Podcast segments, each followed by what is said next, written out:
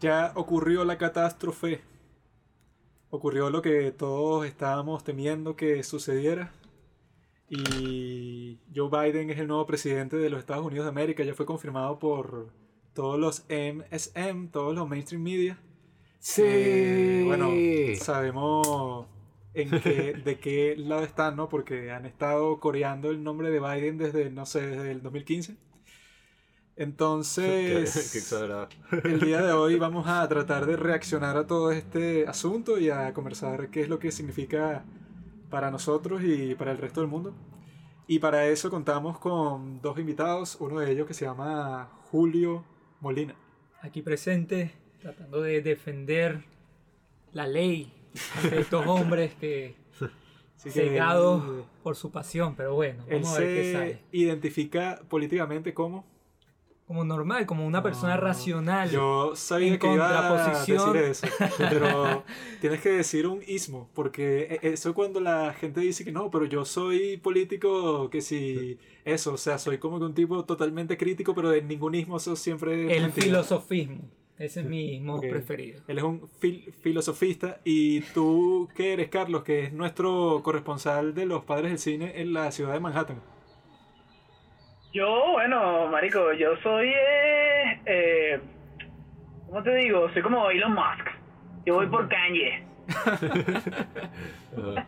No, y la cuestión es que como los demócratas se la pasan haciendo fraude, ¿no? Carlos es latino, ¿verdad? Entonces a ese le dieron como 10 cédulas falsas para que votara todo el día. Ese, ese pasó votando todo el día. Fue como a 10 centros distintos ahí corriendo, echa- echándole hora para poder votar. Dígalo. Claro, bueno, yo era uno de los infiltrados ahí, marico. Coño. Ca. Voy a llamar al presidente Trump para que esta vaina quede, quede clara. Pero sí, lo que... A mí no me presenta, Juanqui. A mí no me Coño, que presenta. tú siempre estás aquí, Gon, ¿para qué te voy a presentar?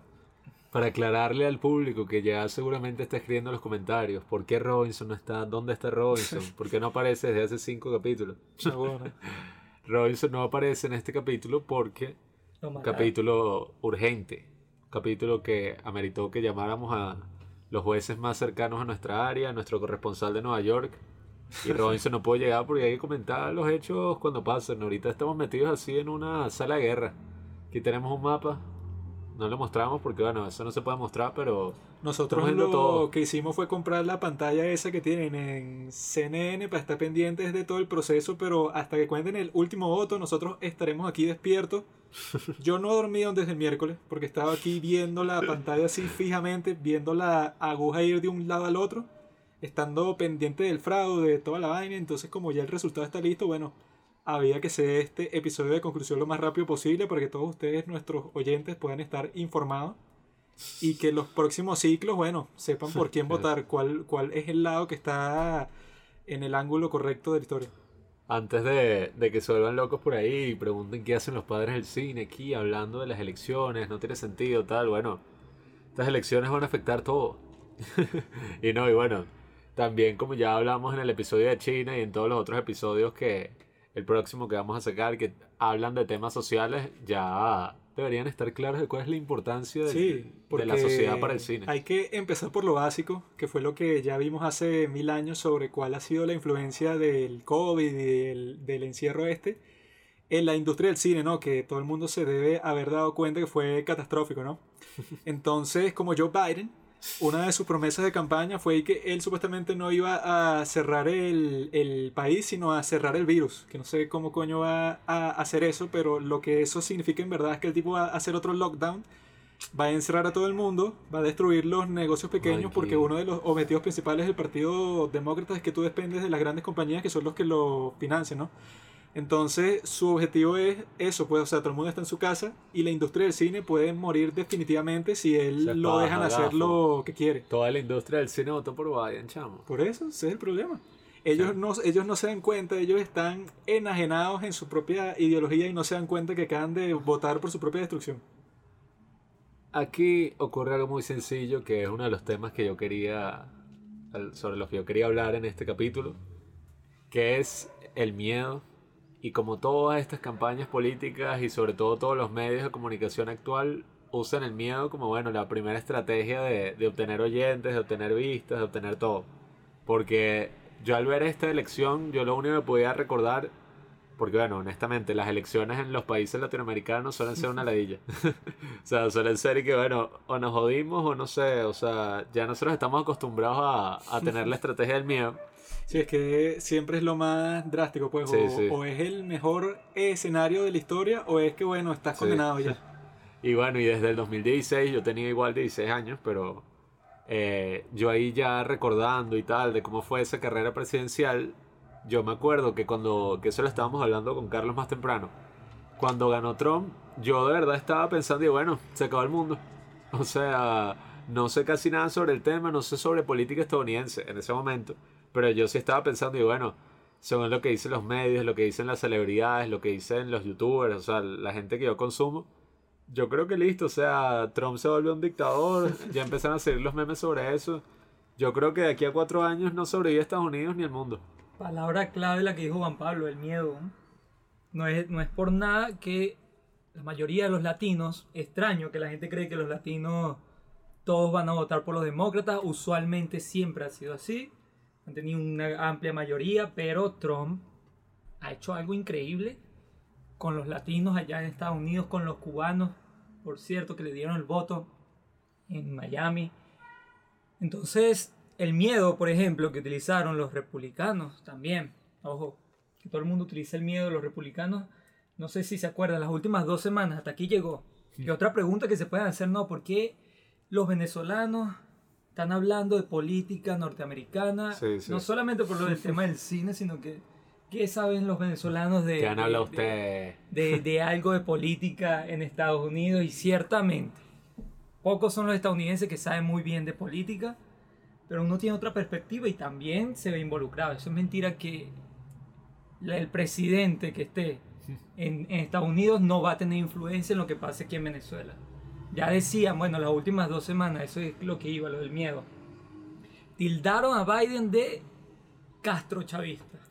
Castro chavista. Biden es Castro chavista, no voten por él. Y la Sí. mayoría de los venezolanos, por ese miedo que llevaban del tema del socialismo, de países que huyeron, por cierto, Ecuador, Venezuela, bueno, terminaron votando por Trump con respecto al miedo que generaba el hecho de que Biden era un tipo supuestamente socialista.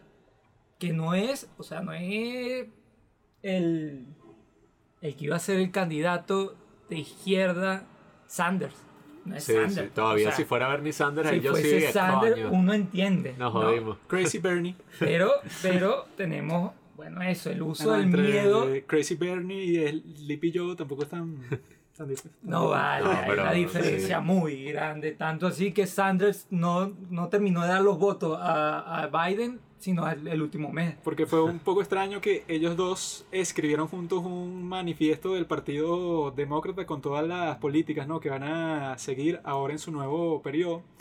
Pero lo, lo bueno fue, o sea, lo más positivo de todo este proceso es que los republicanos, ¿verdad? Parece que van a mantener su dominio en el Senado y que ganaron varios asientos en la Cámara de Representantes, ¿no? Lo que significa que ya están diciendo todo el mundo que Biden todas las cosas radicales que supuestamente planeaba hacer, que si tipo el Green New Deal, bajar los impuestos, eh, expandir las cortes, ya no lo va a poder hacer porque bueno, tiene que negociar un montón de cosas con los líderes republicanos del Senado porque lo que ellos planeaban es bueno, lo que decían todas las encuestas que terminó siendo mentira.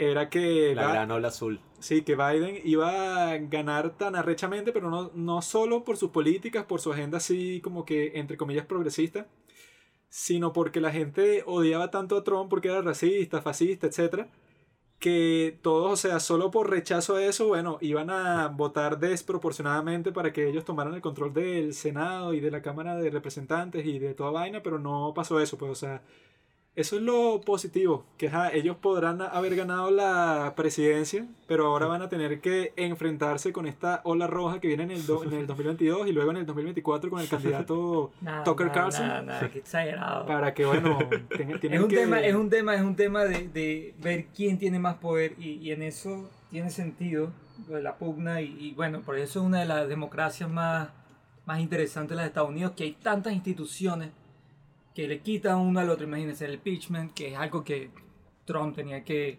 enfrentar debido a la Cámara de Representantes, el Senado, que es de mayoría republicana, literalmente se lo, o sea, lo, lo negó. Sí. No, Entonces- y eso es buenísimo. Yo lo veo eso así con mucha admiración. Claro, eso de la claro, división de poderes. claro, así. pero también se presta mucho para, para la corrupción. El Tribunal Supremo ya es republicano.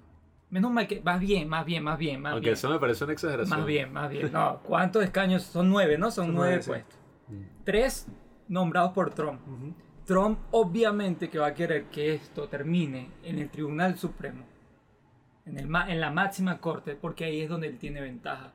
Entonces hay una suerte de ventajismo en cada una de las instituciones y que ciertamente la presidencia parece no valer tanto. El muro de Trump no se concluyó, hay un pocotón de política de Trump que no se han concluido y eso es gracias a la, a la, a la pugna de poder. Más bien, da más miedo que los republicanos hayan ganado tanto, tengan el Tribunal Supremo, que son vitalicios, cargos vitalicios. Es una locura. No, y. Yo cre- creo que lo que hay que hacer para que no sea que todas las políticas de Trump las echen para atrás con órdenes ejecutivas y todo eso, tenemos que hacer una peregrinación a la frontera de los Estados Unidos con México y terminar el muro nosotros mismos desde el otro lado, como en Sí, el sería- capítulo ese de Los Simpsons, donde los de Shelbyville hacen el muro entre Shelbyville y Springfield. Sí, Pero- sería la vaina más estúpida de la historia. ¿Quién construyó los muros? No, los propios inmigrantes. Eso sí sería épico, dígalo. Y eh, no, nosotros no queremos pasar, jódanse. Mira, Carlos, y tú que estás allá, ¿qué nos puedes decir así sobre tu experiencia en el campo directa? Que para eso te estamos pagando los millones de dólares al mes, ¿es serio? No, marico, eh, yo realmente lo que he visto aquí, weón, es que una vaina que, que ha sido un poco... Una vaina que yo realmente no me esperaba, weón. Y no es que yo sea... No es que yo esté con Trump ni nada, realmente soy un poco imparcial en, este, en, en todo este aspecto porque porque yo no puedo votar, pues. Entonces, o sea, empezando por ahí. Y, y aparte, yo velo es por, por mis intereses, pues, que mis intereses son, son los míos aquí como inmigrante y Venezuela. No. Entonces, este, de, de, de, de, parte, de parte y parte, o sea, los dos candidatos me dan, pero también me quitan cosas. Si hacen lo que dicen. Este, pero, pero a lo que voy, eh, algo que he visto aquí que, que, que, es lo que no me ha gustado y, coño, es chimbo, es el hecho de que, de que realmente ha- haya una, haya como esa, como una división como la que hay en Venezuela, pues, que bueno, obviamente, eh, se ha incrementado y realmente la cantidad de chavistas que hay en Venezuela obviamente es una minoría, pero hubo un momento que era algo así, que era mitimita, ¿sabes? Hubo un momento que en verdad tú veías Venezuela y que, coño, era una vaina que, bueno, chavistas y, y opositores era, era- era una... Era, era mitimita, marico. Sí, sí. Como lo, como lo está haciendo aquí ahorita este el peor de los demócratas y republicanos y, y o sea, no es solamente que sea mitad, sino que realmente hay como un odio, ¿sabes? Es como que no, que o sea, si, si yo soy republicano y tú eres demócrata, verga, eres un mamagüevo, que no puede ser, y bueno, ¿cómo vas a apoyar ese carajo? Y viceversa, ¿sabes? Es como que no, bueno, si yo soy este demócrata, este y tú este votas por Trump, es decir que tú eres chavista, eh, que tú eres chavista, que tú eres racista Te hacen que tú eres racista, sí, sí, sí, que tú eres racista. O sea, es una vaina que yo he visto que me parece súper, súper absurdo, ¿sabes? Es como Sí. que, marico, o sea, no, no puedes hacer eso. O sea, No, y que que- literal, o sea, todo el, mundo, todo el mundo es como que no. Si tú votas por, por Trump, eres racista. Y, verga, eres, eres un puño de madre porque votaste por Trump. ¿Cómo, cómo es posible eso? Es que no tiene Ah, sentido porque yo incluso estaba viendo tweets de ayer, anteayer, que decían y que esta elección me demostró que hasta alguien que no sea blanco puede ser supremacista blanco. Porque la gente estaba viendo de que el 35% de la comunidad LGBTIQ que votó, votaron por Trump. O sea, y lo mismo ocurrió con el voto latino, con el voto, bueno, que ya están medio obsesionados con el tema de la raza, pero eso... Es No, como arena a otro costal, pero... Si eso fuera verdad, que todo el que vota por Trump es racista, entonces eso significa que los Estados Unidos tienen a casi 70 millones de personas que son racistas. Y esos son solo de los que votan. O sea, Sí. que deben existir tipos que son que si todavía más radicales que ni votan, que bueno, no sé, que están pre- preparados para una guerra racial en cualquier momento. Pues entonces yo creo que los mismos tipos que lo dicen no se lo creen, pues, porque sería mí- una catástrofe. Para mí está bien que haya eso que está diciendo Julio, esa, eh, ¿cómo se dice? Ese balance de poderes. Porque creo que eso en verdad impulsa y está hecho así como que para que impulse más el bipartidismo, pues. O sea, de que hayan cosas como que, bueno, si tú quieres llegar a Latinoamérica, O sea, como hace la gente de Latinoamérica. O sea, si tú quieres llegar al poder y hacer, bueno, voy a cambiar, pero todo, o sea, de un día para otro, este ya es otro país. No lo puedes hacer porque existe un balance. O sea, si la, más de la- va- si la mitad de la gente votó en contra tuya, no puedes hacer eso. Y que eso pasa en Latinoamérica, pero que sí todos los años, Sí, pues, o sea- bueno, ya llegó este presidente y va a tratar de echar para atrás absolutamente todo lo que pasó, que si en los últimos 10 años. Una nueva república. bola. Y obviamente que aquí va a ser un caos todo el tiempo, así como pasó en Argentina, pues. Que es que bueno, se fue Macri. Ahora mi trabajo todo este tiempo que me dieron es echar para atrás todo así, pero de la forma más radical del mundo. Y que bueno, si no tiene ningún nin- ninguna posibilidad de, de- de que tengas un equilibrio, pues, o sea, que todo sea pacífico, que se, que se mantenga como que un poco neutral, ¿no? No, y no van a haber cambios a largo plazo, porque yo pienso que esa es como una de las grandes cosas de la política, que yo veo a todos estos candidatos, ¿no? Que dicen que, bueno, no, necesitamos un sistema de salud gratis, necesitamos educación gratis, necesitamos, no sé, las vainas más arrechas que, se te que tú te puedas imaginar, y yo digo que, bueno, no es que yo esté en contra de que todo el mundo tenga acceso a un sistema de salud bueno y que además sea gratis. No es que yo esté en contra de todas estas cosas, sino que es imposible hacer eso. O sea, sobre todo para una sociedad como Estados Unidos, eh, hacer un sistema de salud gratis como ellos están proponiendo es básicamente imposible porque si tú lo comparas con los otros países no tiene absolutamente nada que ver ni el contexto social, ni el contexto histórico, ni la cantidad de gastos. O sea, tú te imaginas que Estados Unidos gaste 50, 60% del presupuesto en la salud. Con, el- con la cantidad de, de, de personas que Sí, o sea, en, el- en cada uno Con los- 300 los países. y pico millones de personas que hay. o de sea, inmigrantes y todo eso. sería imposible hacerlo. Entonces yo digo que yo estoy a favor de que se traten de hacer cambios a largo plazo y de que se, sean posibles, pues. O sea, si un candidato está a favor más como que, bueno, de la libertad, de, de dejarle esa cosa a los estados, tiene más sentido. Ah, Pero, ojo, ojo que, que lo de Obamacare fue un intento y fue también se replegó, ¿no? El Sí, muro, sí. el muro va a ser otro intento Sí, eso y fue- se va a replegar. No hay nada por más eso es que tenemos que ir para que no se haga. Pues si se repliega, coño. Entonces, habla- hablando de periodos largos, desde 1900 no hay un presidente que no haya repetido. Trump va a ser el primero. Sí. Esa es la vergüenza. Desde. Pero Bush no- Creo que fue. ¿Cuándo? Bush que no, padre no. dos- no o sea, que no haya dos veces hecho su, su Creo que el último, el último fue ese, ¿no? Que Yo perdió creo contra Bush. Clinton, ¿no? No, Que Bush, Bush, padre perdió contra Clinton así. Sí, en creo que En la segunda vuelta. Ganó Reagan de, de Eso hay que buscarlo, de- eso hay que buscarlo de- ahorita. Estamos en la periodo. de 1980 hasta 1988, creo que después vino fue ese pues eh, George Bush padre, que perdió contra Clinton, ¿no? O sea, que fue el que... con- de mayor información. mira, Vamos a aprovechar, yo voy a hacer aquí de Jamie. mira, Carlos. Carlos. Aló, aló, aló, aquí estoy. Y tú que, ajá, que no puedes votar, ¿no? Pero si pudieras votar, ¿por qué no hubieras votado en esta elección? Yo estaba pensando otra vez en lo que iba a decir, pero, pero bueno, este. Marico, no sé, weón. Yo creo que. que es que real- realmente, Marico, es, es lo que te dije ahorita. O sea, yo velo aquí por. por, por por, por mí, obviamente, como inmigrante, pero también por, por, marico, por Venezuela, ¿sabes? Que es mi país y, que es donde vive toda mi familia. Entonces, es como que, lo, lo que te dije, pues, o sea, ambos candidatos me dan cosas aquí a mí, como inmigrante, pero ambos me quitan también. Y, y con el tema de Venezuela lo mismo. Porque, porque también hay, o sea, ese pedo de que, de que no, de que Biden este, va a apoyar a Maduro. Eso sí me parece una tontería, pero mal, weón. Una vaina que, que es, es lo que hablaron ustedes al principio del miedo que generó este Trump allá con, con, con, que, con la mayoría de los venezolanos que están aquí, que están en Florida. pues. O sea, en Florida hay un millón de venezolanos. Más de un millón de venezolanos hay.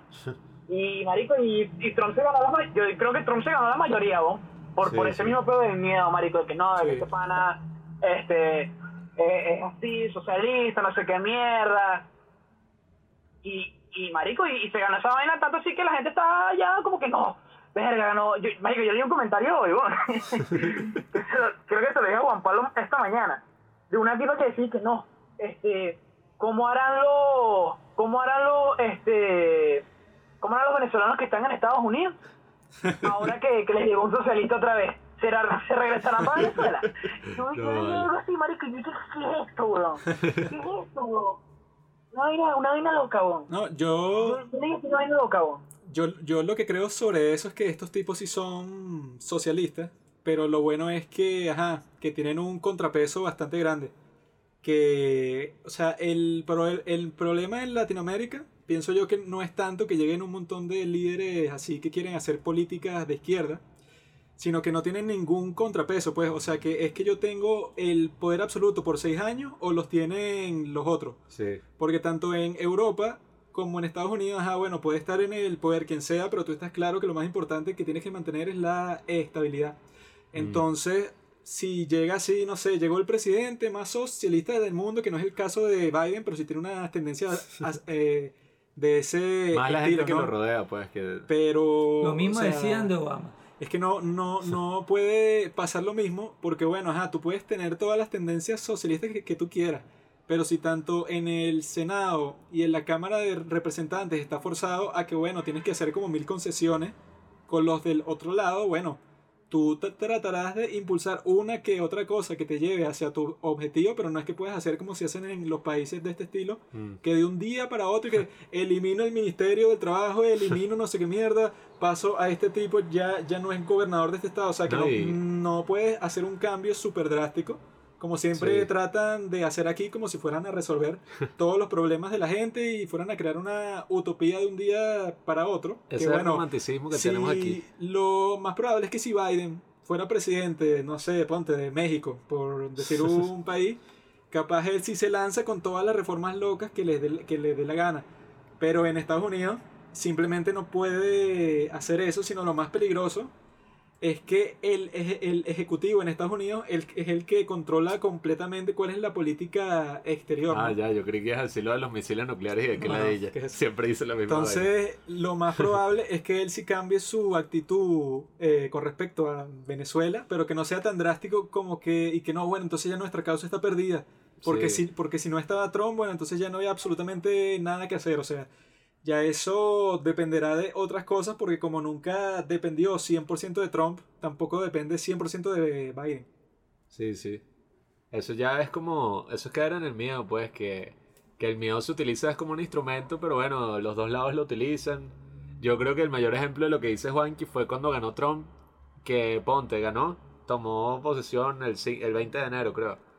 Eh, y ya el tipo puso un travel ban, y que no, no pueden venir musulmanes acá. Y fue un escándalo, o sea, fue que ya empezó el infierno, no, ya empezó Trump a hacer lo que quería. La vaina duró una semana como mucho. O sea, No, in- in- incluso creo que fueron como tres días. sí, O sea, que fue que está toda la gente en los aeropuertos porque no saben qué hacer, cómo reaccionar con esta nue- nueva ley. Y creo que fue a los tres días y que una corte federal de no sé dónde dijo que lo que hizo Trump no se puede hacer, es Sí, inconstitucional listo, o sea- por tal y tal razón y ya fue bloqueada completamente. y es eso, o sea, tienen un balance de poder. Es que yo creo que hasta si tuvieran todo, o sea, si hubieran ganado todo, está la Corte Suprema, bueno, está, o sea, el mismo Trump cuando llegó al poder tenía el Congreso y el Senado, o sea que técnicamente podría Sí, hacer todo lo que le diera la gana, pero cuando él trató de quitar Obamacare completamente no pudo hacerlo porque John McCain votó que no, pues, y él era el voto Claro. mágico que era el que iba a significar si el proyecto pasaba o no. Y el tipo es re- republicano y votó que no porque no le parecía ya. Y esa parte, o sea, del proyecto completo de Trump con respecto al healthcare, pues no se, pues no se pudo hacer y ya, pues. No, y yo creo que es porque al final la política tiene que ser así. O sea, la razón por la que, como estábamos hablando en el, en el episodio que ya vamos a sacar pronto, pero hablábamos de que Estados Unidos estaba demasiado polarizado, pero en verdad, o sea, yo, por ejemplo, Juanqui, Julio, Carlos, yo creo que sí, nosotros, nosotros tenemos posturas políticas, pero ninguna postura política debería ser tan purista, por así decirlo. O sea, Mm. si ponte, digamos que yo soy, no sé, conservador eh, conservador, soy de derecha, tal, eso no significa que yo esté en contra del aborto, que esté en contra del matrimonio gay para nada. O sea, es al revés. O sea, yo creo que cada persona se puede identificar con una postura, pero al mismo tiempo tiene muchas opiniones, muchas cosas que lo hacen individual, personal. Entonces, por eso es que yo creo que, que polarizarnos así, decir y que no, todo el que vota por Trump es así, y al mismo tiempo todo el que vota por Biden también es así. Es una estupidez, o sea, y, y yo creo que no es solamente culpa de los medios, pero yo creo que Donald Trump llegó al poder en primer lugar gracias a los medios de, de comunicación, o sea, CNN, y eso lo que solían llamar el cuarto estado, ya eso no existe. tendrán su derrota más grande de todas las personas que salieron derrotadas porque se deben estar preguntando varios de los medios mainstream que bueno, ¿de qué voy a hablar ahora cuando yo antes reportaba 24/7 escandalizando cosas que decía Trump, sacándolas de contexto para sacarle todo el jugo posible, ¿no? Entonces yo creo que Trump lo más importante que hizo fue quitarle la careta de supuesta objetividad a los medios así tipo CNN, MSNBC, que decían y que no, esto sí es periodismo real, no como en Fox News, que siempre están a favor de los conservadores, pase lo que pase. Mm. Cuando en esta elección se notó completamente que, bueno, todo, casi todos los medios, pues que si el 90 y pico por ciento son de izquierda, pero hasta el punto de, bueno, cualquier cosa que haga Biden, que sea reprendible, pues no me importa, porque yo estoy No, y lo hicieron, concentrado 100% lo en Trump. hicieron y ya. de la forma más que mano, o sea, con eso de la laptop del hijo de Biden, que en verdad a mí no me importa, o sea, tanto, pero los bichos exagerados y hasta el mismo Twitter bloqueó la historia Sí. del New York Post y que Twitter no, no lo puede No, sacar. lo- rompe las normas de la comunidad. Peor es que, bueno, eso lo más probable es que segu- seguramente no era la gran cosa, que era que Sí, si sí. cualquier estupidez ahí, pero cuando haces todo ese drama y que no, esto es tan terrible que ni lo voy a reportar, porque es algo escandaloso y que, bueno, lo más probable es que si lo hubieras reportado, le buscas la fuente de verdad, le haces una investigación y muestras que no es verdad y ya, pues, algo mucho más, eso, como que... Sí, sí. Nada, hace tiempo, Recomendable. hace tiempo que los medios de comunicación dejaron de ser objetivos y eso es que uno lo tiene que saber. Lo que da miedo ahorita es que Twitter está agarrando una tendencia más o menos para allá. No hay, no hay, no hay un medio ahorita que uno pueda decir que es realmente objetivo cuando todo está movilizado por el dinero. Entonces los que tienen más dinero tienen mayor comercialización, los que tienen mayor comercialización le llega a más gente. Y cuando le llega a más gente, usualmente, como todo el mundo se acepta, o sea, se dice, bueno, yo leí en este periódico que dijo esto, y entonces el otro también leyó lo mismo, se lo empiezan a creer, entonces creen que el periódico, la fuente es más confiable. Mm. Entonces, obviamente que los que no tienen dinero y buscan ser objetivos, o son silenciados, o simplemente no terminan de, de- de calar en una Aunque- sociedad que es, que es muy, muy... Aunque eso es lo que más les duele, creo yo, que al ver youtubers, voy a poner de ejemplo en Chapiro, pero hay como 10.000 youtubers así de ese estilo. Que tienen, que sí, o también sea, dice lo que le da la gana. Son youtubers, básicamente empezaron con nada, o sea, no, no es que fueron apoyados por una empresa y nada, empezaron ya a hablar por internet.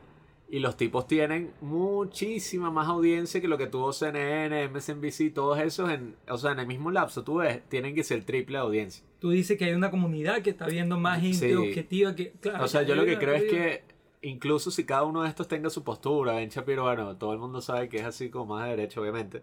Pero también yo creo que los medios les está pasando como al periódico. O sea, ya nadie compra el periódico así en los kioscos porque ya es y que, ajá, ¿para qué? O sea, Claro. me meto en Twitter y ya. Yo creo que ellos tienen que buscar una forma de, mira, vamos a cambiar el modelo de negocio, vamos a, estas son las tendencias por las que va la cosa, y no están haciendo eso, sino que están diciendo, ok, ¿de qué me agarro para sobrevivir? Apoyo, me vuelvo así, me radicalizo, agarro Biden, le meto miedo a la gente. Por ok. eso es que estos medios van a terminar de, de desaparecer y eso es lo que deberíamos sacar como lección pues de este proceso que los medios lo que han hecho todo este tiempo es decir men- mentiras pues porque yo Mm. de, de las veces que vi cualquier canal así eh, mainstream de todos estos días junto, justo antes de ir a vo- vo- votar no el 3 de noviembre era y que no bueno aquí está listo, o sea, se sabe completamente que Biden va a ganar todos los estados y cada uno por 10 puntos. Aquí no, no va a haber, o sea, nada, ninguna carrera que esté cercana, o sea, va a ser una victoria increíble. Y lo llevan diciendo eso como desde hace dos meses. Pasó algo que bueno, que Biden ganó eso, los estados más grandes que ganó, tipo Pensilvania, que fue uno de los más, de los más importantes, lo terminó ganando que sí por dos puntos y medio, o sea, casi casi. Entonces, ya que les pasó lo mismo en el 2016, pero aún peor porque dijeron que Trump tenía que ser un 2% de, posi- de posibilidad de ganar y ya estaban todos listos para decir que Hillary era la primera presidenta, ya habían impreso un montón de vainas y que bueno, la primera presidenta de toda la historia, ¿no?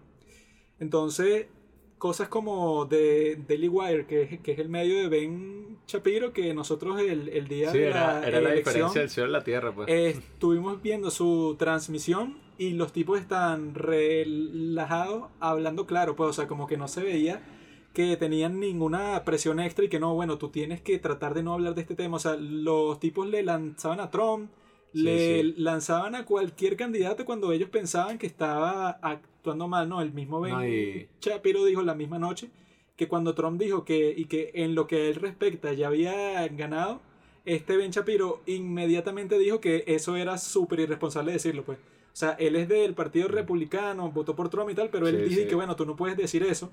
Si faltan un montón de votos por contar, cuando tú haces eso, bueno, la estás cagando, simplemente. Eso sí se vio clarito porque los tipos estaban relajados, tomando así un whisky, hablando relajados de, de todo y tú estás claro que ellos van por Trump. O sea, a ellos incluso los suelen censurar que se van Shapiro porque dicen que el tipo es de la ultraderecha.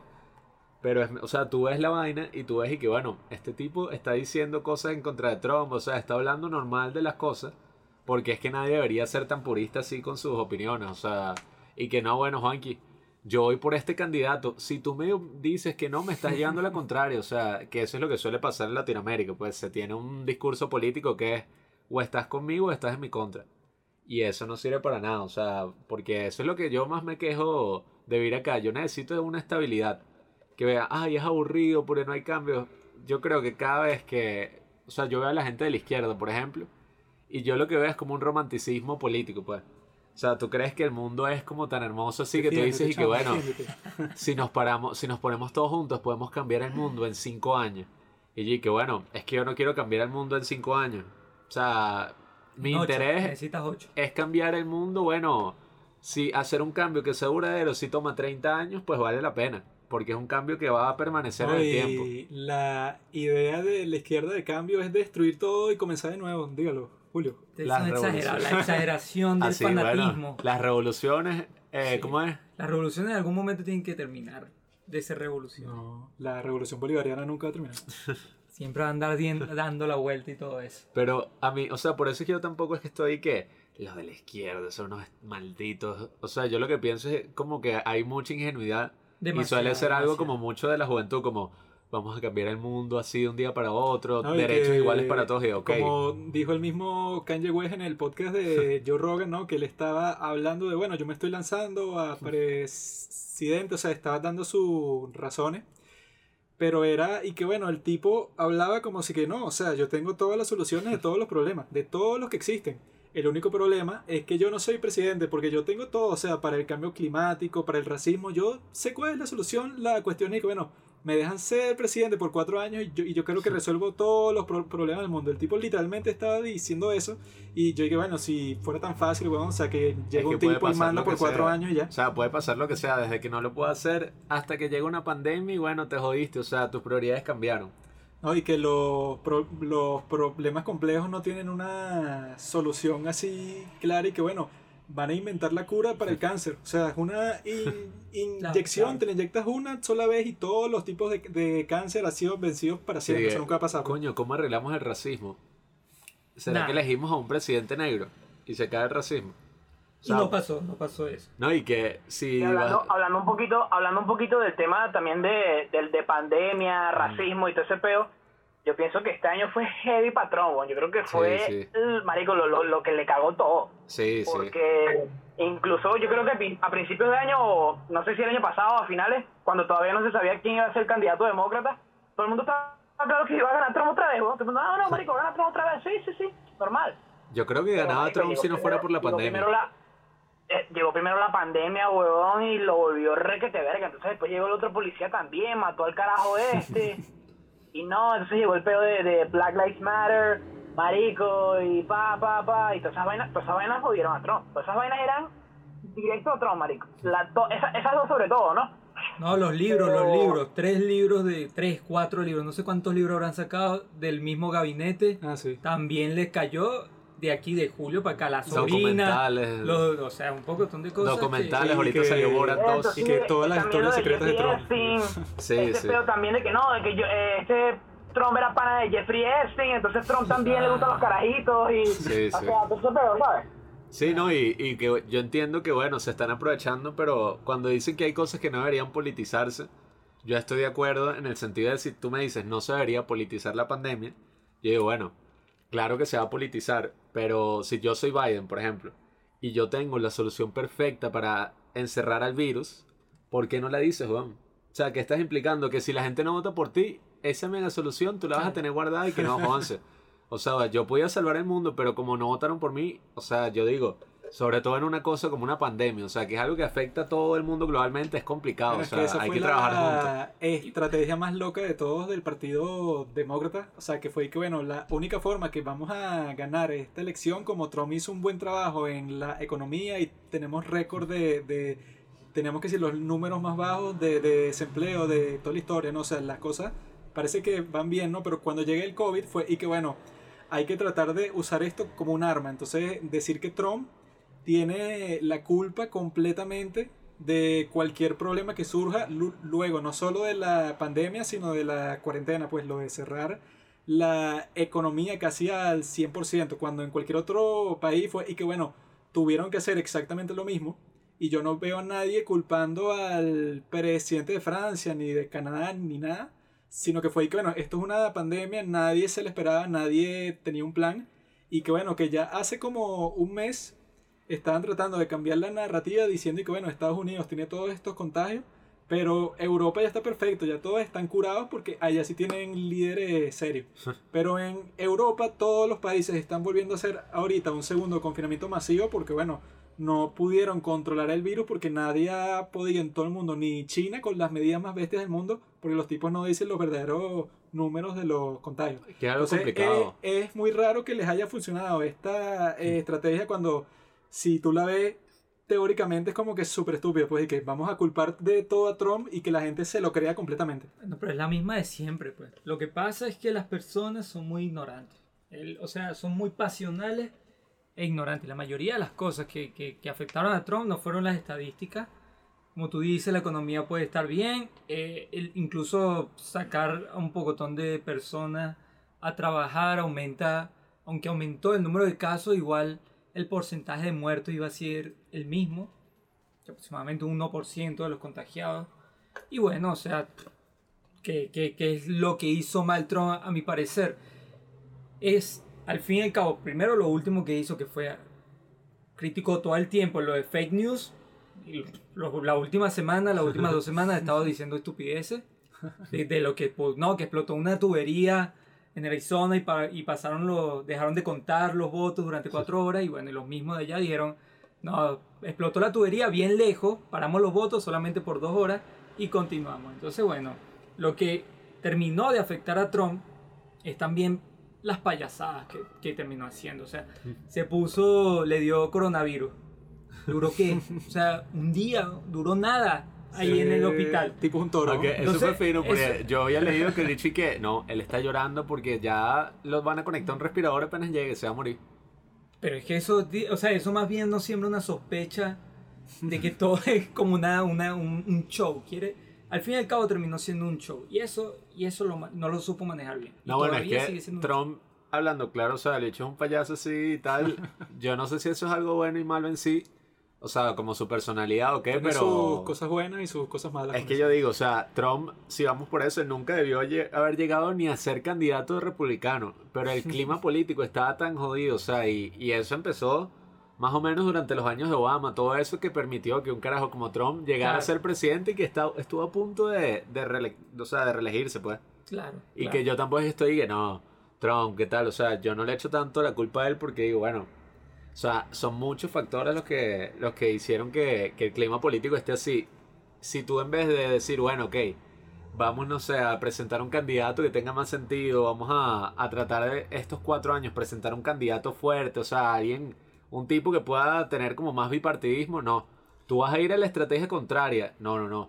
Todo, si no votan por mí, están votando por No, un supremacista blanco. Estos tipos No tiene se sentido. nota que su estrategia no es a largo plazo, pues, porque están Mm. claros que Biden, primero, que no dura los Biden cuatro tiene años. 78 años. o sea, 77, 77 Segundo, cuando, cuando, cuando, cuando agarre la edad, cuando agarre el presidente va a tener tre- 78. Sí, o sea, es, Sí, o un, sea. es un tipo que ellos saben desde el principio que no va a durar los cuatro años, ¿no? y que, o sea, en vez de buscar a otro candidato que te trate de dar la perspectiva de, y que, bueno, ajá, Trump está mal, pero nosotros tenemos como, como que unos, unos problemas mucho más profundos y Mm. vamos a tratar de, res- de resolverlos, porque nosotros los demócratas somos la mayoría, ¿no? Entonces no caigamos en el juego de Trump, sino vamos a tratar de construir una solución de todos estos problemas, pero bueno, ya viendo que si 8 años, 12 años más para allá. Pero fue, y que no, bueno, vamos a hacer una campaña desesperada para Biden, porque el problema número uno de los Estados Unidos no es el racismo, no es, no sé, las condiciones económicas o cualquier cosa así social de ese, de ese sentido, sino es Trump. O sea, si sacamos a Trump, va a ser la mayor victoria del Partido Demócrata, o sea, pero en todos los tiempos, cuando la realidad es que cuando venga el 2022 que hagan las midterms y luego el 2024, que la candidata va a ser Kamala, la candidata más mierda de todo el mundo, y va a estar contra una mayoría republicana que va a estar más motivada que nunca. Ni la lu- luego conoces. claro que sí, la tipa es tremenda locaria. Es decir, Sí, que no, sí. y que la, ¿cómo se llama? La política ahora del partido demócrata supuestamente es que defiende police.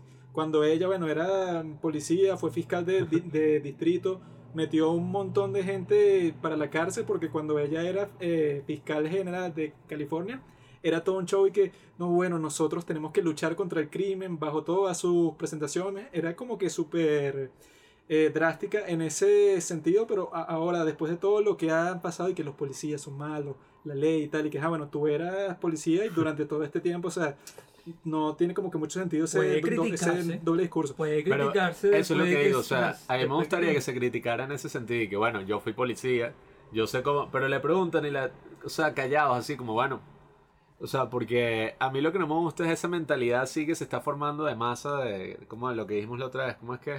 De la turba. Sí, o sea, que se forman como turbas de cada lado y así como que no. Esta es la elección más importante en la historia de Estados Unidos. Lo que pase va a determinar Bueno, el mundo. Marico. di lo, show. di- di- No sé, no sé. Lo, lo que tú decías de los de CNN, que todo lo, Ah, lo, sí. lo que pasaba era la primera vez en toda la historia que se veía eso, pues.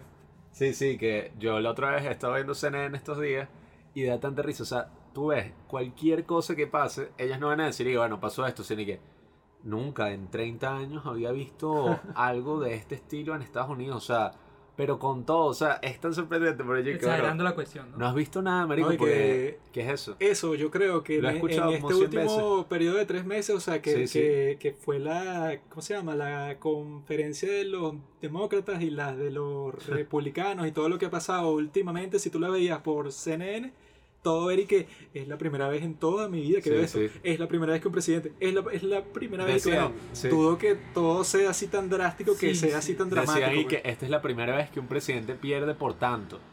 4 millones de votos. Y que bueno, Carter perdió por 8. Hay otro que perdió por muchísimo más. Sí, es, sea, un tema, es un tema de, de las noticias falsas que hoy en día y de, de grandes compañías, pues. Son, al fin y al cabo son compañías sí. empresas.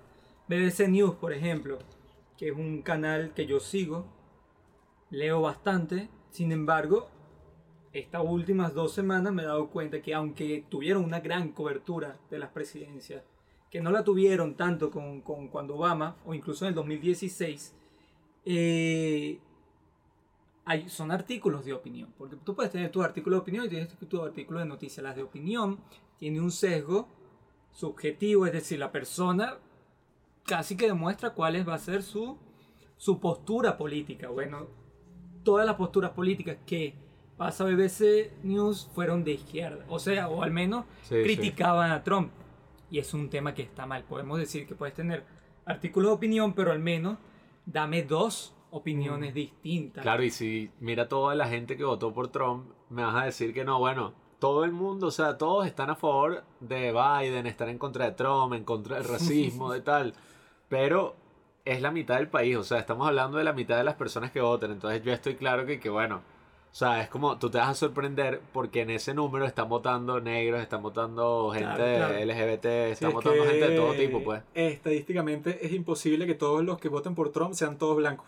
Exacto. Porque no, no dan los números. Por Y- eso, sí, sí. Con, con lo del, con lo de la fake news, recomiendo a los que nos están escuchando al menos tres, tres portales de noticias. No, no sean como estos que nada más seguramente ven a sus de No, no. derechas, a sus No, de derecha. Yo vi que de New York Times, creo que fue el primero de no, no- noviembre, sacó como que unos artículos es- eh, especiales y que no, bueno, como que para, para preparar a, a la gente justo antes del día, ¿no? El día más importante.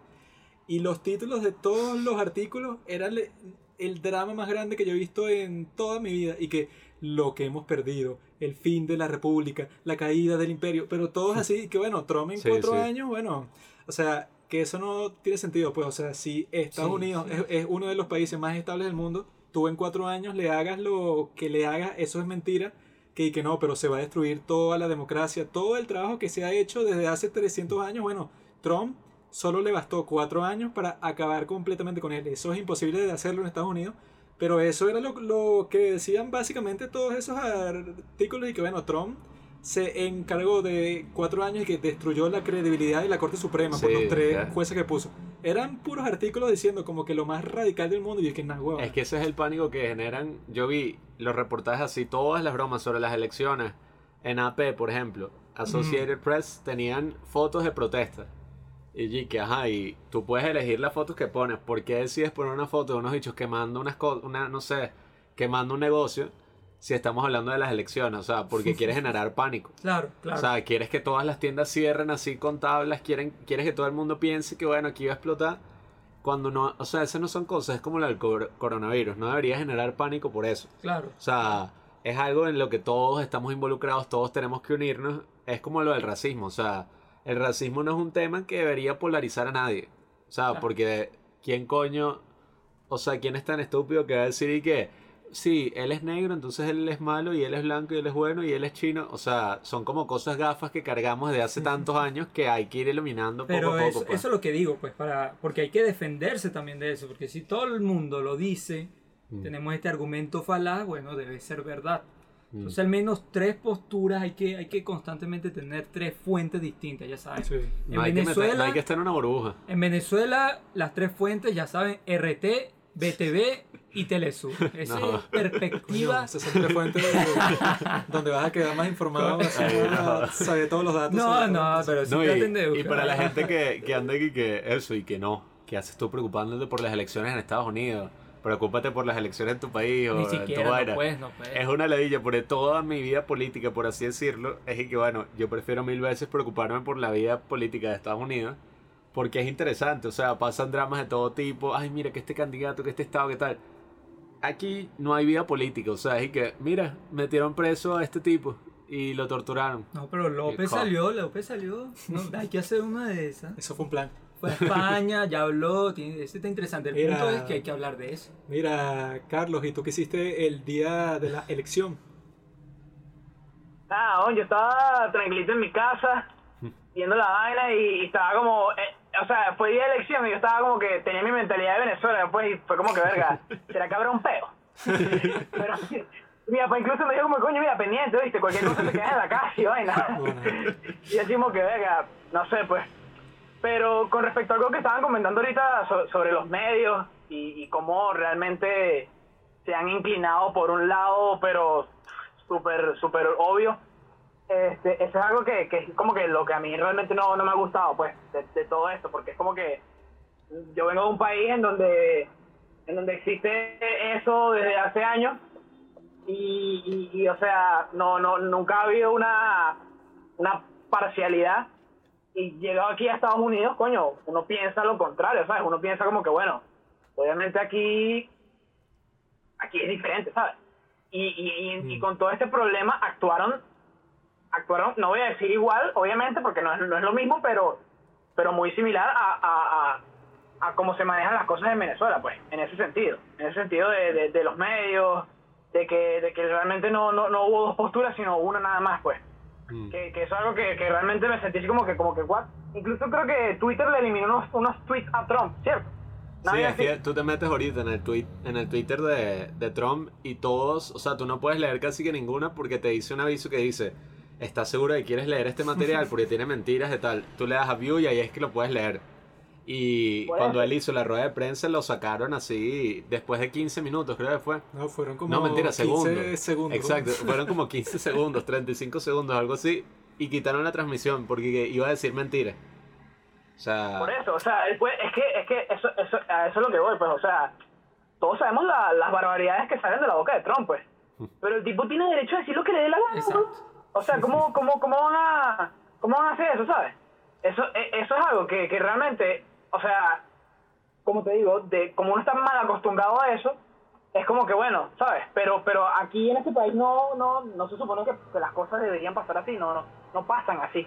Entonces es, es, es como súper decepcionante porque, porque verga, Trump, Trump, me parece que a pesar de que diga barbaridades, el tipo tiene derecho a decir esas barbaridades, pues, y por Twitter, y, y, el, y si le da la gana de decir que, que le robaron las elecciones, lo puede decir, ¿sabes? Eso es lo de menos. Porque, porque todo el mundo está claro que son puras huevonadas. Pero el tipo lo puede decir, ahora es como que no, bueno, vamos a vamos a cortarle lo que él diga, vamos a borrarle los tweets, vamos a, ¿sabes? Como que, verga, tampoco así, ¿sabes? No, y que- eso- eso Eso es lo que menos se entiende sobre lo de la censura. Que, y que bueno, si lo que está diciendo es tan ridículo, hay dos opciones. O cualquier persona con criterio dice que bueno, esto no tiene sentido y no le presto atención y ya. O haces tu trabajo como periodista y luego de que él hable explicas con hechos porque es mentira ya. Pero si tú no quieres hacer tu trabajo y ni siquiera vas a dejar a la gente que escuche algo contrario al- a lo que ellos piensan, ya ahí estás quitándote la máscara pero completamente. Yo siendo demócrata dejo que, que Trump hable. Mientras Tom, ah, Trump hable, Sí, listo. pierde, pe- pierde él, pierde él, porque dice una tontería. Bueno, es que eso fue lo que pasó en el primer eh, debate, pues. O sea, que, sí, y- que, Deja bueno, que hable. y que tiene mucho más sentido que dejes que Biden hable, ¿verdad? Y que, ajá, que él se joda por tu lado y tú trates de ser como que un poco más estratégico, pero... De hecho, no, Pero, pero el tipo fue que yo no voy a dejar que Biden diga una sola palabra y voy a hablar, pero que si el 100% del debate y quedó como un bobo, pero completamente, que todo el mundo lo Mm. está diciendo, pues. Yo lo que noto es una mentalidad en, en eso que dice Carlos y que yo lo he estado viendo también, en- como en mi caso personal, que esa es una mentalidad, la Iglesia Católica ha sido famosa en la historia por utilizarla. Bueno, Ahorita no sé si la estén usando, bueno, no- ya no tienen tanto poder como antes, pero yo creo, tanto poder como antes. yo compadre. creo que esa es la Ahorita mentalidad, más que nunca.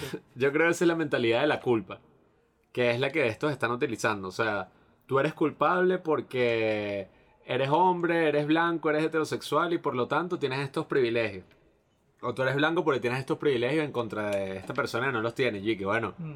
si yo reconozco que tengo unos privilegios, eso no es algo bueno ni malo. O sea, es como que bueno, ya, o sea, todos tenemos privilegios sobre otras personas. Si yo nací sin una pierna y tú naciste con tus dos piernas, tú no te tienes que sentir mal porque tienes dos piernas. O sea, tú tienes que decir, bueno, yo tengo dos piernas, ok, te ayudo. O sea, quieres que te ayude, te cargo aquí, no sé. O sea, ne- necesitas un bastón, necesitas no, algo. Pablo, tú no entiendes.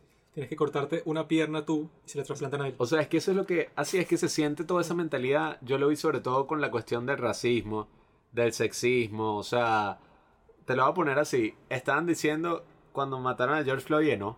Es que los blancos tienen un privilegio. Ellos no nunca se, ellos nunca sabrían cómo es ser negro. Ellos nunca se. Entonces empiezan a usar como estas distintas categorías y yo creo que eso al final lo que hace es separarnos. O sea, Claro. si yo no digo, ok, Julio, Juanqui, Carlos y yo somos cuatro personas que estamos hablando en un podcast. En vez de decir eso, digo, bueno, Julio en verdad es de una tez medio morena y habla así y además tiene esta postura política y se identifica como heterosexual.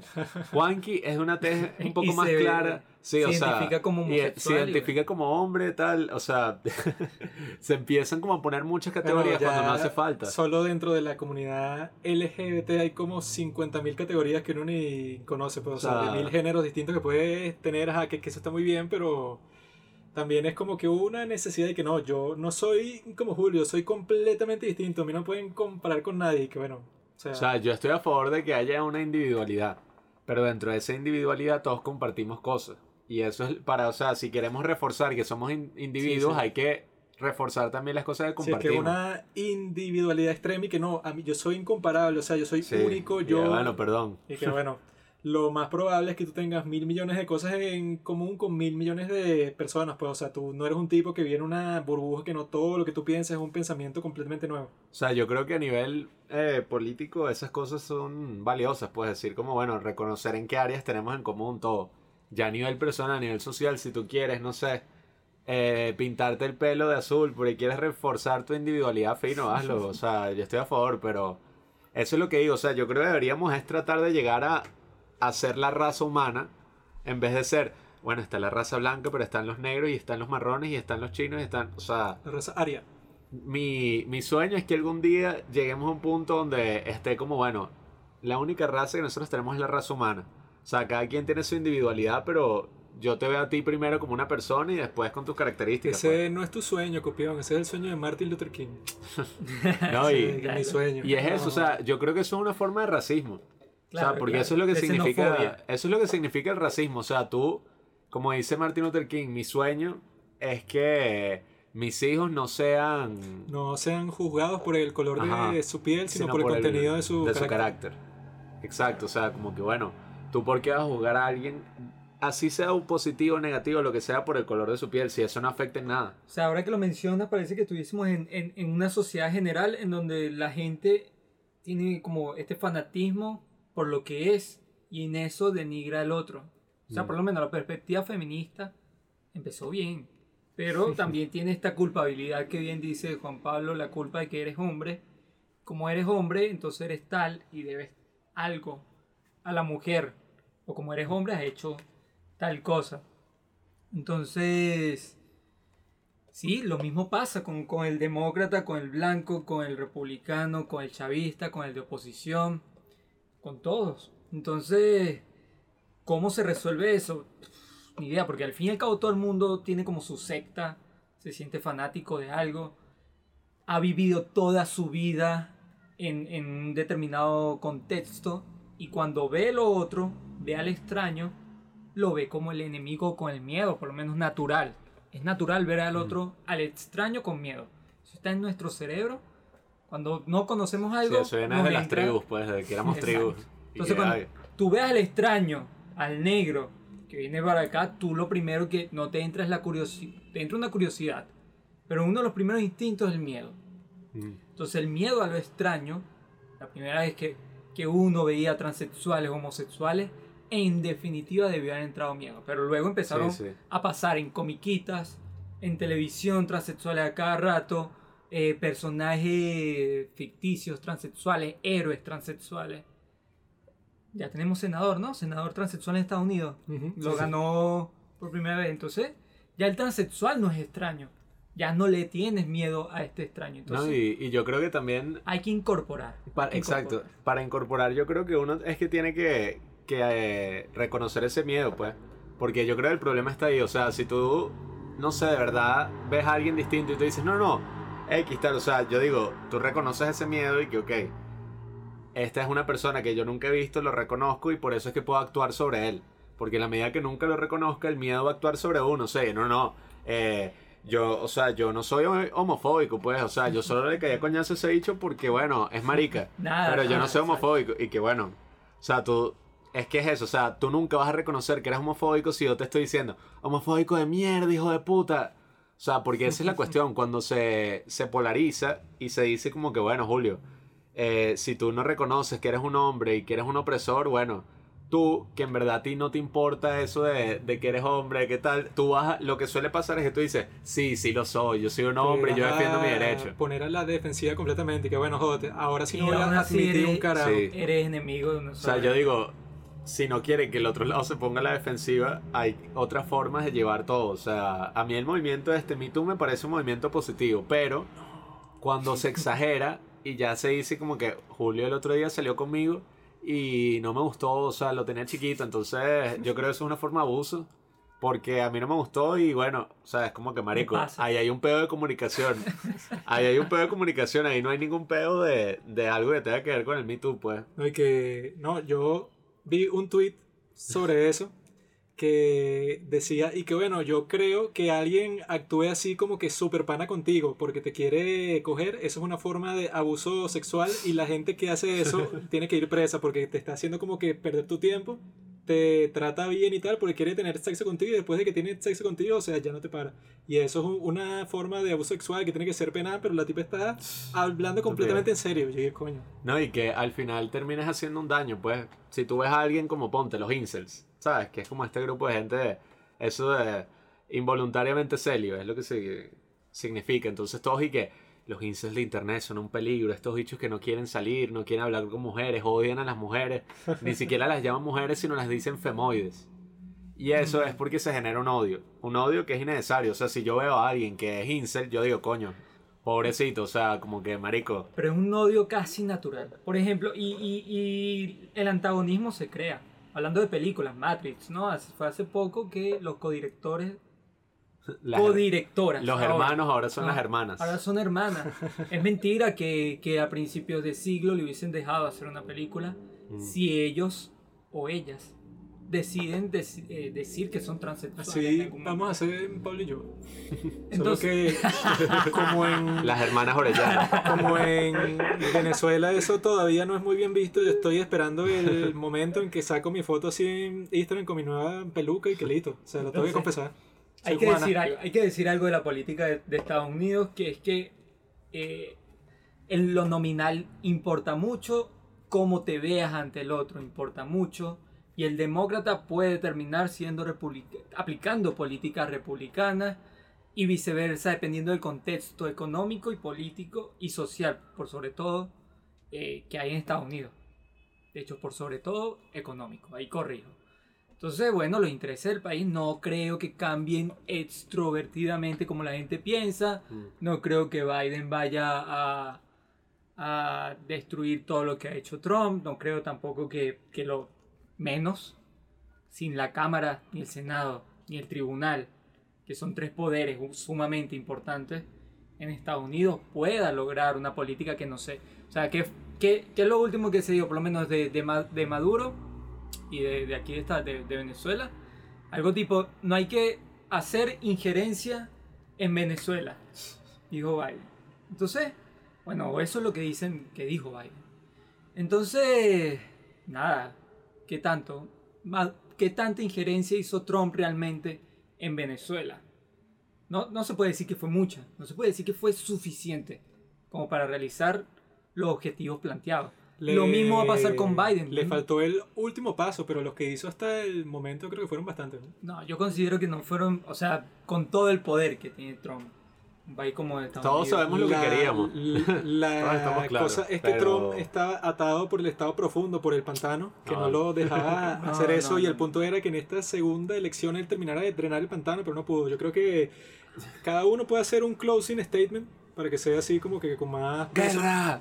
¡Corran a sus casas! Yo tengo algo muy, muy concreto que decir. Después vamos para la izquierda porque hay que ser, No. hay que comprometerse como está Julio aquí. Hay que hacer ese gesto. Pues.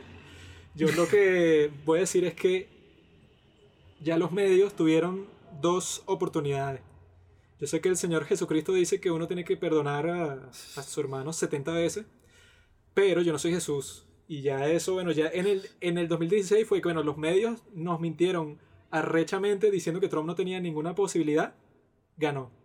Ahora los medios no, nos han mentido por cuatro años con toda esa cuestión de Rusia, diciendo que ajá, ya estaban ilegitimando al, al sistema electoral de los Estados Unidos desde el 2016. Dice- de- Sí, sí. Dijeron durante todo este tiempo que not my president. O sea, los tipos Sí, ya se fueron para la la mierda. interferencia Rusia rig elections. Sí, o sea, ya O sea- eso era como que un hecho, ¿verdad? Hicieron una investigación súper profunda, no salió nada de ahí. Ahora cuando Trump dice que es fraude, y que cómo puede decir que es fraude, eso es Sí. algo ter- terrible. Entonces los medios llevan reportando todo este tiempo que Trump no tenía chance, perdió, pero por muy poco, ¿no? Entonces yo creo que ustedes, los que nos, no- lo- los que nos están escuchando, yo lo que les recomiendo, dejen a un lado a esos medios mainstream y empiecen a escuchar a medios independientes como de Daily Wire, que ven Shapiro uno de los mejores periodistas políticos que existen, los padres del cine, que bueno, a, a- a- a nosotros no, no nos financia absolutamente nadie, nosotros decimos lo, lo que nos da la gana, no nos pagan nada por esto, entonces tenemos la capacidad de ser lo más honestos posible. A mí, a, a mí no importa lo que piense cualquier persona sobre lo que yo diga en este capítulo. Por eso es que tenemos esa libertad por ahora, así que yo les digo que aprovechen eso. Por ahora. Ah, bueno, Julio que diga ahora su closing statement. Nada, nada nuevo bajo el sol con respecto a lo que dijo mi compañero. Lo bueno de decirlo, hace- de hablar de segundo, es que el primero ya no puede hablar más. Los medios siempre han estado viciados, pero lo que yo digo es que estoy esperando la implosión civil en cualquier parte del mundo, que vuelvan a Che. la revolución. Che. ¡No! Estaban a punto. Lo, hay, hay fuerzas armadas en civiles armados en Estados Unidos negros, blancos. Que eso sí se pone a lanzar tiros. Qué extraño, qué extraño que no se han lanzado los tiros, eso me parece interesante. Yo pensé que Trump ya iba a sacar la, la caballería de sí, vayan La Guardia todos. Nacional. ¿Cómo es? Descarguen su arrechera. Pensé que iba a decir algo similar, nada de esto ha pasado. Eso me sorprendió, eso debo admitir. Yo pensaba que ya iba a empezar la, la coñaza. Estás viciado, chamo. Y nada, claro, ¿quién, quién iba a creer que, que Trump se iba a comportar a la altura, supuestamente? Y bueno, que hay que tratar de pensar, de, de pensar antes de actuar, de analizar bien las cosas y de, de no anticiparse. Porque nos hemos anticipado muchísimas veces en la política de que Maduro va a caer este año, de que este año va a ser la, la buena económica, de que este año iba a ganar Hillary en el 2016, de que este año iba a volver a ganar Trump. De que Bolivia tal, de que Argentina tal, De de, que- que, bueno, no, en Brasil, en exacto. Uruguay, entonces ya le reconoce. ¡Ah! En la este es el año de política, la recuperación económica. en la política no hay que anticiparse, hay que pensar bien las cosas y bueno, nada, es eso, infórmense, infórmense y analicen. A mí me gustaría es, en el 2016, del 2016 al 2020 creo que he madurado, precisamente por esos son años donde uno está madurando, uno se está formando. Y yo lo que pido es que todos, sobre todo los latinoamericanos, debemos madurar políticamente.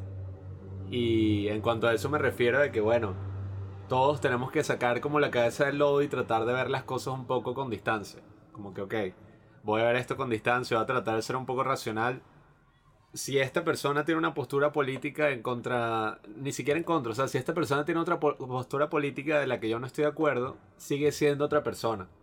O sea, y uno no, así uno sea un animal político, o sea, eso no es lo principal que hacemos como personas. O sea, a mí me interesa la política, pero yo creo que en mi cabeza, lástima que vivo en Venezuela, que bueno, me importa más de lo que debería, pero yo creo que la política no nos debería importar tanto hasta el punto de que, bueno, Tanto hasta el punto que te pongas a llorar como una marica Sí. en televisión en vivo, como el negro de CNN, que no Sí, hay otra sea- forma de describirlo, porque el tipo, como Sí, dice Pablo, parece que su única característica es ser negro. sí, esa es su personalidad. O sea, pues, como el, bueno. el, el tipo no puede dar su opinión desde otra perspectiva, sino soy negro y ya. Yo lo que pido es que todos vamos a madurar en cuanto a eso y vamos a, a dejar de, de vernos dominados ya sea por el pánico, por el miedo, por todo y decir y que bueno, la política como la vida es complicada. Y si verdad queremos lograr cambios que sean duraderos, que sean estables, que vayan a afectar a nuestros hijos y ojalá afecten a nuestros nietos, tenemos que pensar a largo plazo y eso toma tiempo. O sea, sobre todo vamos a ver, bueno, si queremos hacer un cambio duradero en la política, yo no tengo problema con que pasen 20 años con tal de que sea bueno. O sea, cuando dicen, Venezuela va a tomar 30 años en recuperarse como estaba antes, yo no quiero que esté como esté antes. O sea, yo quiero, no me importa que tomen 30 años, pero si esos 30 años de verdad se trabaja, o sea, de verdad se hacen buenas cosas y, y terminamos con un buen país, o sea, un país estable, algo donde todos nos sentamos bien, valieron la pena. O sea, hay que ir por ese camino. Carlos, di tu closing statement. Carlos. Eh, bueno, disculpa, disculpa. Carlos. es que estaba, es que estaba, Protestando. eh, Lanzando ¿Cómo es? molotov. Estaba celebrando aquí en estaba York. pensando, pues, porque coño, lo que, lo, lo que ustedes tres dijeron al final estuvo bien de pingado. Entonces, verga, me quedé pensando así como que, coño, ¿qué voy a decir yo? Eso es lo malo de No, bueno, este. Yo pienso honestamente que, que, que a veces uno, uno se enfrasca mucho en, en- en esos temas políticos, como dijo Juan Pablo al final. Este, pero yo pienso que uno. Yo pienso que, que, que, que la principal cosa que uno tiene que hacer, más que salir a votar y, y bueno, y, y pensar en la política y todo, es, es, es pensar en uno mismo en el sentido de, de cómo voy a actuar yo. ¿Qué estoy haciendo yo ahorita para, para, como para mejorar el mundo, ¿sabes? Que eso es lo, lo que, Mm. lo que se supone que hacen los políticos. Y en un país tan poderoso como Estados Unidos más. Pero, pero es eso, o sea, yo pienso que la gente y uno mismo debería verse al espejo y es como que, bueno, ¿qué estoy haciendo yo para, para, que, para lograr esas cosas que tanto quiero? ¿Qué estoy haciendo yo para mejorar el cambio climático, por ejemplo? Eh, me la paso gastando agua todo el día, eh, mil vainas, ¿sabes? Mil cosas. mil cosas que uno hace inconscientemente que, que, que coño, que al final este tienen una diferencia, ¿sabes? Tien- Tienen gran diferencia. Voy a la playa y, y dejo, dejo la basura en, en el mar, por ejemplo. Sí, o, O si es sea, culpa de las grandes es culpa de un poli- corporaciones. Eso, es culpa- eso no es culpa de un político, ¿sabes? Eso es culpa Sí. tuya. No, y- eres estúpido, ¿sabes? Si es culpa de las grandes corporaciones, como todos dicen, eso no está bajo mi control. Tú le compras a las grandes corporaciones.